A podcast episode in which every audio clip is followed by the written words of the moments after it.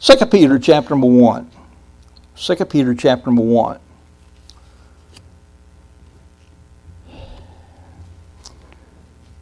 I want to read the verses that we have um, dealt with uh, over the past number of weeks, seven weeks, uh, and we're going to take a look at some verses afterwards. And this morning, we think about these keys to spiritual growth, and and uh, this morning we want to be taking a look at the benefits or advantages of spiritual growth. What what is in it for us?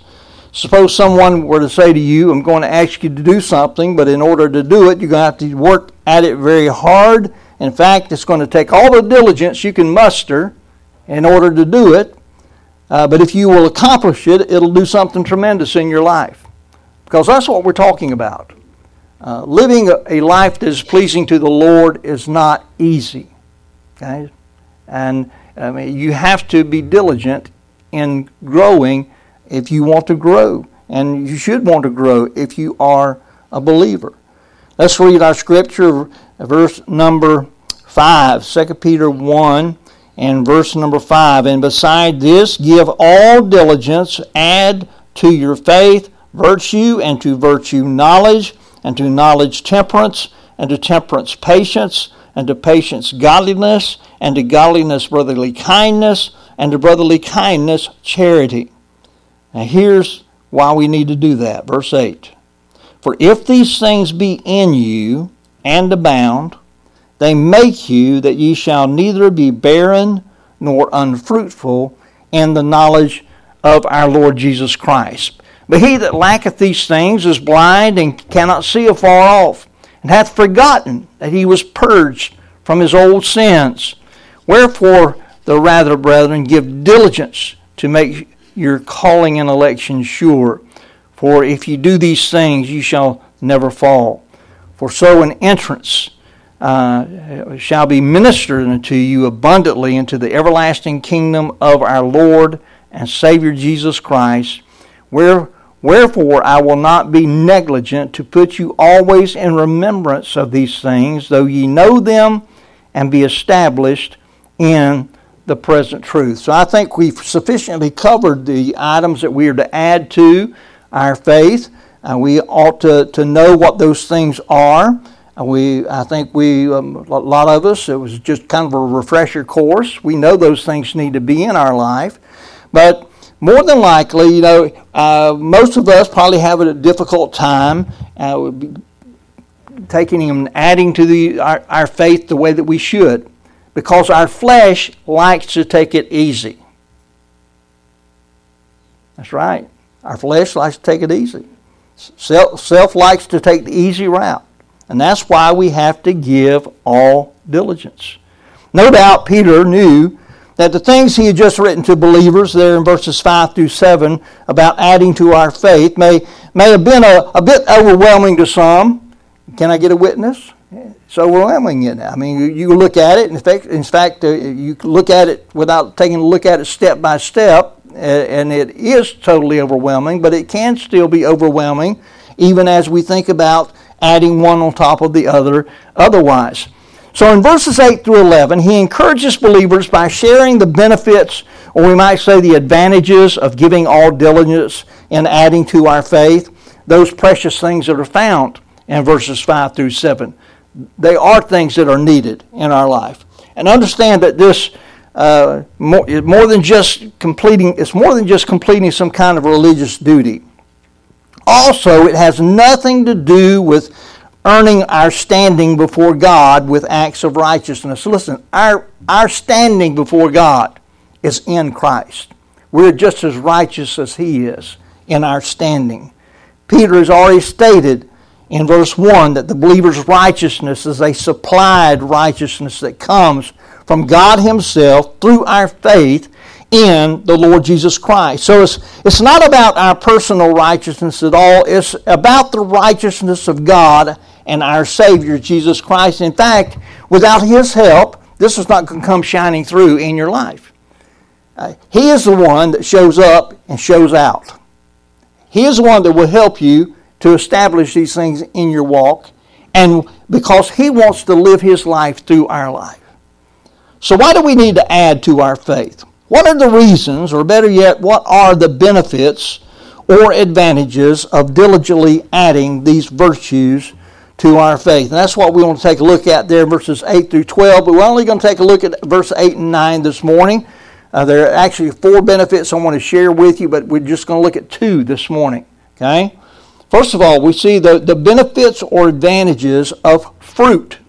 Verse number 8 says, For if these things be in you and abound, they make you that ye shall neither be barren, you ought to underline that word or circle it, nor unfruitful. You ought to underline that, circle it. Okay, those two, two things that we're going to take a look at here. Neither be barren nor unfruitful in the knowledge of our Lord Jesus Christ. So we see the, the benefits or advantages of fruit. Uh, these qualities will keep our lives, first of all, from being spiritually barren. That word barren there. The word bearing is a very, very interesting word. It's translated from a word that means inactive. That is, unemployed. That is, it implies that the person is lazy, bordering on uselessness. That's what it means. You know, it's kind of like, uh, can you find not find something to get busy with? Uh, it uh, reminds, reminds me uh, of a place in the New Testament where it's translated as idle, and that is in the parable of the laborers in Matthew 20 and verse number 1. You remember Jesus told that parable, and uh, the, uh, the uh, master in that parable went and hired laborers at the beginning of the day, and then he kept hiring laborers throughout the day to come labor.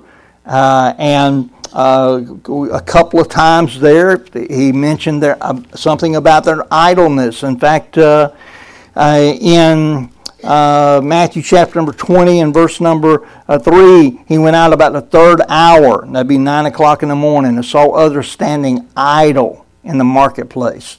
Okay, and then later, about the 11th hour, that's getting down about five o'clock. Amen. And he, he went out and found others standing idle, and saith unto them, Why stand ye here all the all the day idle? And uh, the idea was they were not employed, doing anything. They were uh, it, they appeared to be lazy. Now, uh, adding the qualities found in verses five through seven to our faith keeps us from being good for nothing.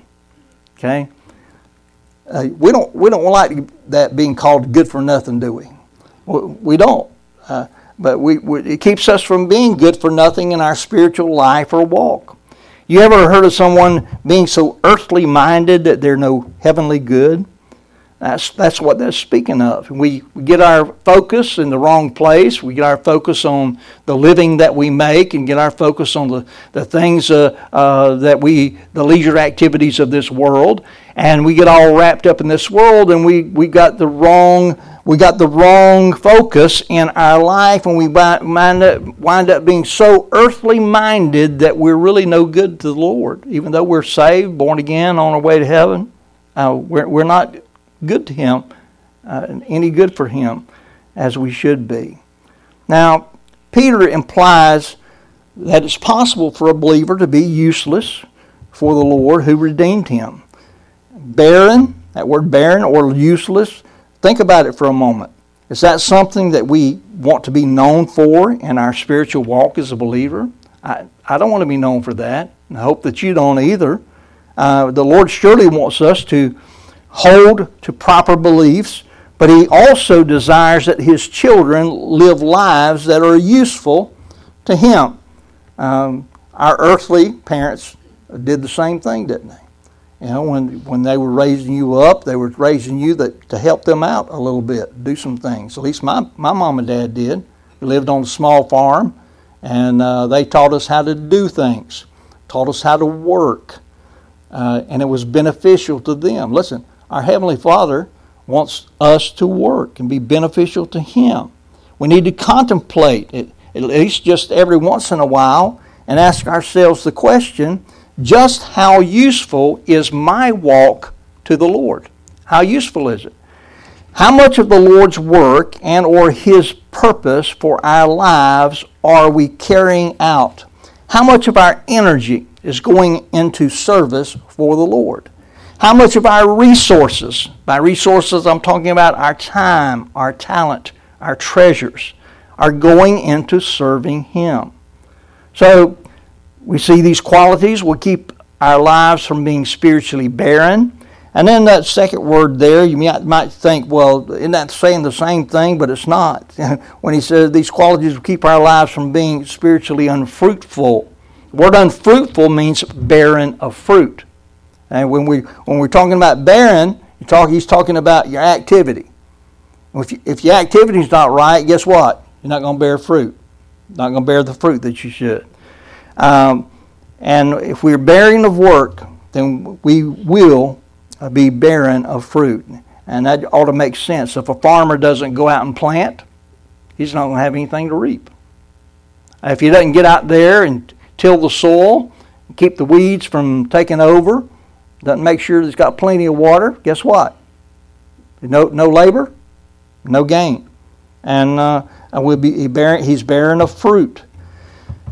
Um, it takes a high degree of humility to read the words of verse 8 here in our text with an open heart. Most of us don't ever want to think of our life as a believer being described with the two adjectives which mean useless and fruitless, because that's what they mean barren and unfruitful, useless and fruitless. In fact, we get so accustomed to measuring our walk with the Lord by how generous He has been with us that we don't even think in terms of how useful and how fruitful we have been for Him. And we just uh, a couple of weeks ago had our annual Thanksgiving and praise service, thanking the Lord for the things that He's done for us. That's, and that's great. That's wonderful. And God does do great things. But what have we done for Him is what uh, this is dealing with. If only fruitfulness were measured by how much we knew, or how much we professed, or how religious we are, or how long we've been in church, uh, but it's not. Uh, those things aren't enough. Living faith is measured by usefulness and by fruitfulness. Notice the conditions Peter lists there in verse number 8. He says, For if these things be in you and abound, that's important. Abound. You ought to abound with those, those seven qualities, adding them to your faith. If these things be in you and abound, they make you that you shall neither be barren nor unfruitful. In other words, our faith has to be real and it has to be growing. There, there has to be consistent pruning of unfruitful areas and redirecting more and more of our lives away from greed and self interest and into the purposes of God for our lives. We must constantly be replacing more and more of our natural instincts of pride and self will with humility and the Lord's will. Amen. He, he wants us to, to, to do what He wants us to do.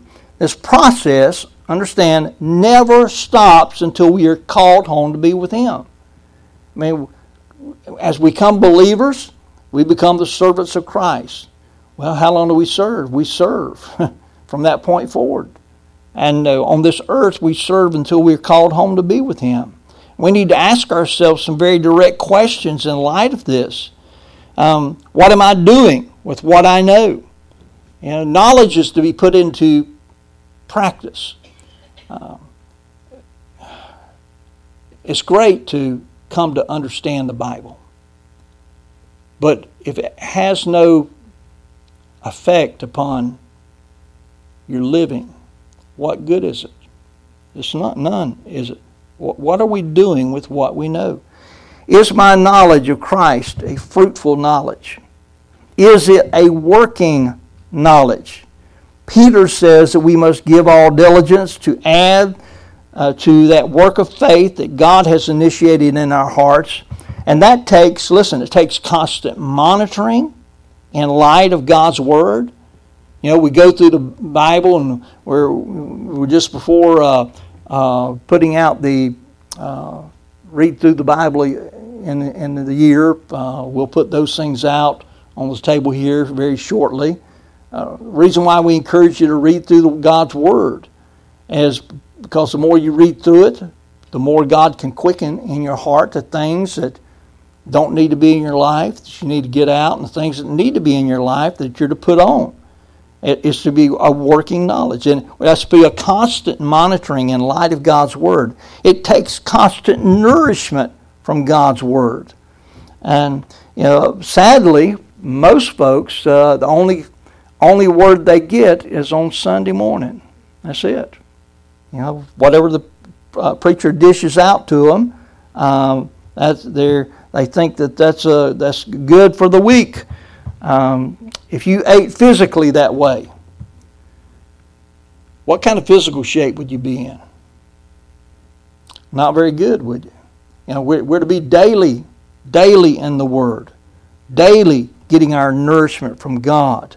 It takes constant communication with God in prayer, talking to Him. That's, that's what prayer is. We talk to God. And, uh, and we need to be, have those lines of communication open and talk with Him on a regular basis. And if we'll put forth the effort with the Lord's help, there are eternal benefits. The first benefit being that we will experience constant growth and fruitfulness from our knowledge of the Lord. Our faith will be an expanding faith, it will be a growing faith, and it will be a fruitful faith. So that's the, the benefits or advantages of fruit. And second of all, we found in verse number 9. Let's read verse number 9 again. But he that lacketh these things. Okay? Verse 8 talked about if these things be in you. Verse 9 talks about what happens if you lack these things. He that lacketh these things is blind, cannot see afar off, and hath forgotten that he was purged from his old sins. Well, I call this the benefits or advantages of function. We saw the benefits and advantages of fruit, but here we see the benefits or advantages of function. The, the lack of these things is still referring back to verses 5 through 7, those seven things that we're to add to our faith. Listen, a faith that is not growing is blind or, and short sighted. Uh, while not many of us can relate to total blindness in here, many do know what it's to be short sighted or nearsighted. My wife is nearsighted. I'm farsighted and got a little astigmatism in the other eye. She knows more about the, the nearsightedness. Uh, she can she can do things without her glasses. I take my glasses off and I can't see here. Yeah, it's, it's no good. All right, but if you're nearsighted, that's not the problem. Now, what what am I getting to? You can see things up close if you're short-sighted or nearsighted, but you can't see things far away. Your vision is good, but only good for things immediately close to you. Now, Peter describes a person who has that problem spiritually. Okay, think about it spiritually. He doesn't see things too far off. A person who spiritually is, is, is uh, short sighted or nearsighted. He, he, he doesn't see things too far off into the future. He sees only what's on his doorstep. Um, uh, and but not what's coming down the road. Because of that, he lives for the moment. He lives for the, what I call the nasty now and now. Okay? Instead of the sweet by and by. Okay? We're to have a heavenly focus. Our, our goals are to be heavenward, not earthly. Uh, and this person that is living short sighted, their goals are all geared toward this earthly life. He takes care to apply all diligence to this life and its concerns, but he takes no thought of eternity, of judgment, and work that needs to be done for God in light of eternity. Listen, every one of us in here, we're going to stand before God one day. Every one of us, and give an account. You're going to give an account of yourself before Him that what I'm talking about here is the person that lacks these qualities. They, they see bits of the journey, but they never consider the end of the journey, the destination. they enjoy looking at the scenery out the window on the trip, but he's forgotten where he's going. He started out on the trip. He has the map, but he forgets where he's headed. It's not a good place to be in, is it? It's just really not. His attention is focused short range rather than long range. Uh, turn a page or two over there to uh, 1 John chapter number 3. 1 John chapter number 3, and, and I want us to take a look at verse 2 and 3. In fact, we'll, we'll read verses 1, 2, and 3, okay? And uh, think, about, think about the love of God for us. Uh, th- this time of year, of how the Lord is, how, the, uh, how God has bestowed His love through His Son to us. Verse 1 Behold, what manner of love the Father hath bestowed upon us, that we should be called the sons of God. Therefore, the world knoweth us not because it knew him not. Beloved, now are we the sons of God.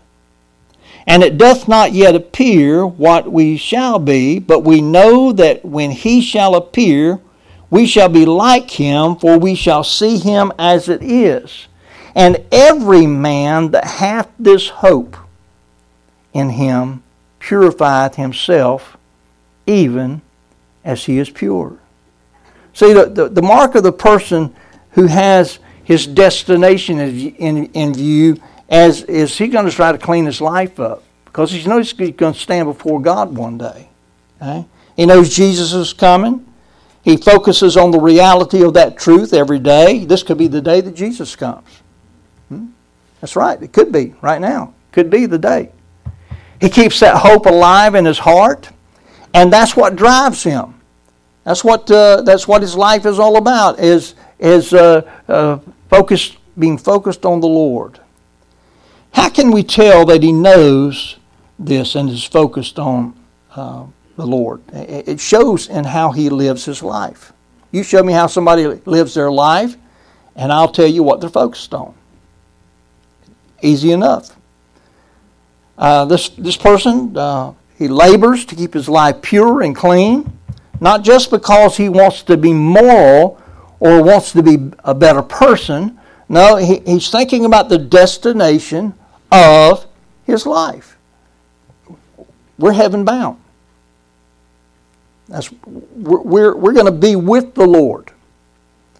And uh, we need to keep that in mind. And this person that keeps these things, uh, adds these things to his life, he knows where he's going. And he's constantly getting ready for that moment when he stands before the Lord at the Bema seat, the, the judgment seat of Christ. And that's the judgment that we stand at as believers. There, there's uh, uh, another judgment seat, and glad we don't have a part of that because of our relationship with the Lord Jesus Christ. We don't have to worry about the great white throne judgment. All of our sins were judged in the Lord Jesus Christ, but we are going to be judged for what do we do once we got saved? Uh, the, the, were we faithful to the Lord? A faith that is not growing is blind and short sighted. Another thing, a faith that is growing, uh, not, gr- not growing, is forgetful. A faith that is not growing is forgetful. Um, he says uh, there in, in the latter part of our, uh, our text, uh, look, at, look at verse number 9. And hath forgotten that he was purged from his old sins. Peter warns against forgetfulness of the fact that we have been purged from our old sins. What is forgotten? Well, um, the aim of salvation. You know why Jesus saved you? You remember why he saved you? Not only can this person not see forward to the end of this age. But the com- we're talking about the coming of Jesus Christ and the approaching judgment seat of Christ, but he's forgotten the whole point of his conversion and the cross of Christ. And the Bible is very clear on the purpose of salvation. Paul told Titus in Titus 2:14 that Christ gave himself for us that he might redeem us from all iniquity. Praise God for that. Amen and, and purify unto himself a peculiar people zealous of good works.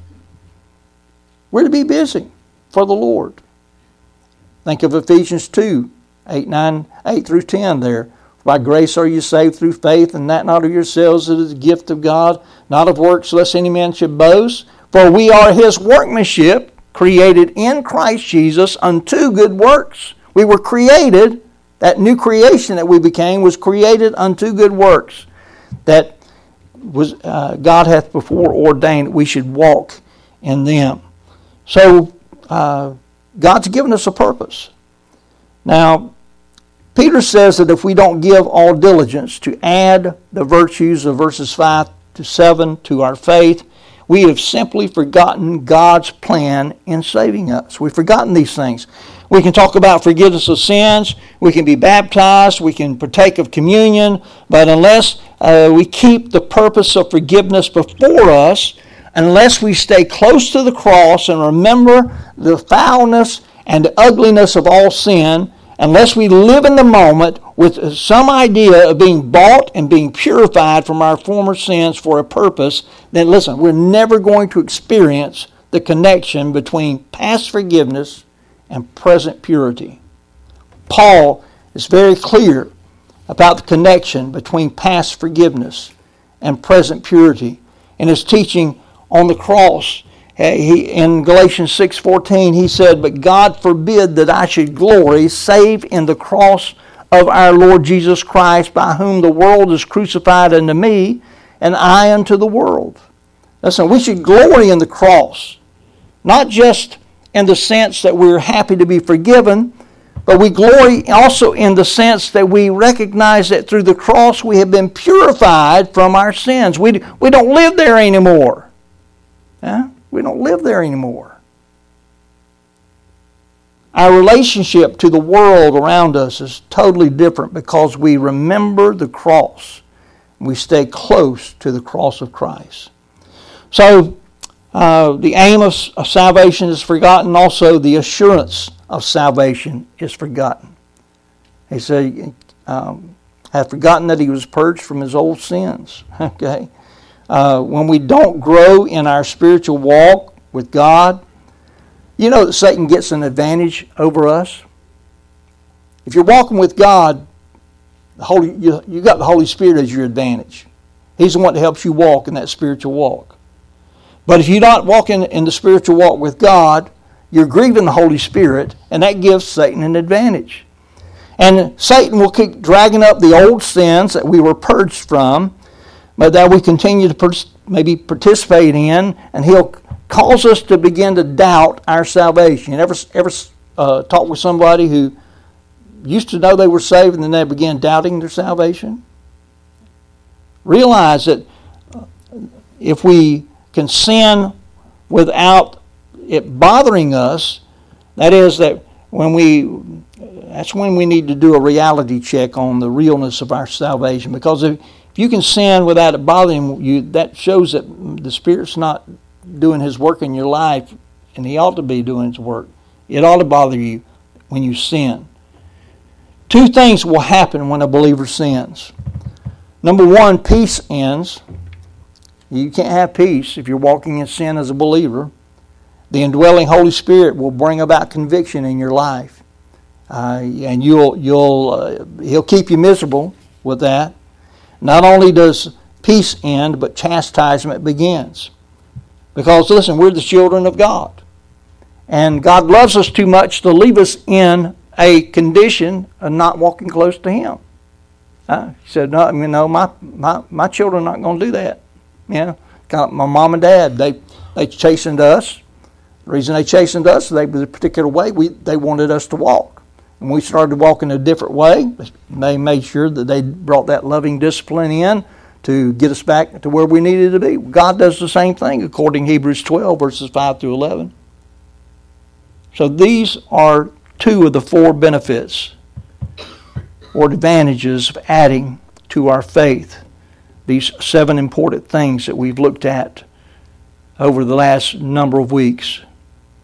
Lord willing, Next week, we'll look at uh, two other benefits or advantages. But let me ask this morning in closing Are you alive in Christ? Because that's where it begins. In, in order for some, something to grow, remember we said it has to be alive? Okay? Are you alive in Christ? If not, come get born again today so you can have that life, so that you can begin to grow in the Lord. And if you are alive in Christ, are you growing in Christ as you should? Are you adding to your faith?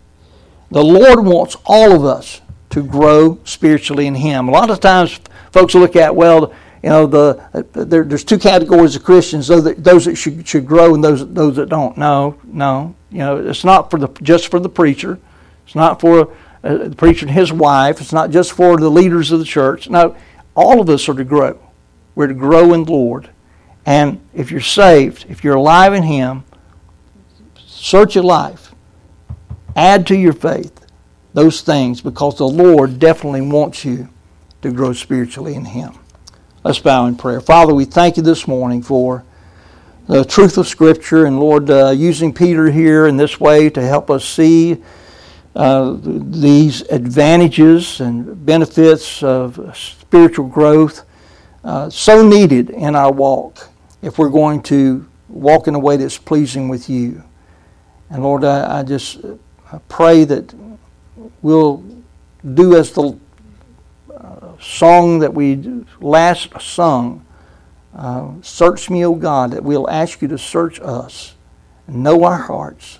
See if there's any wicked way in us that we need to turn from and get back to where we need to be at with you. Lord, if there's one here today that doesn't know Christ, help them to come receive that life that only can come from you. It only comes through what Christ did there on the cross of Calvary, having his, his blood shed, his body broken on our behalf. He took our payment for sin. And Lord, He's the only way. He's the way, the truth, and the life. No man comes to the Father but through Him. If somebody has not received Him as their Savior, help them to come this morning and receive that. Have your way in this invitation, we pray. In Jesus' name, amen.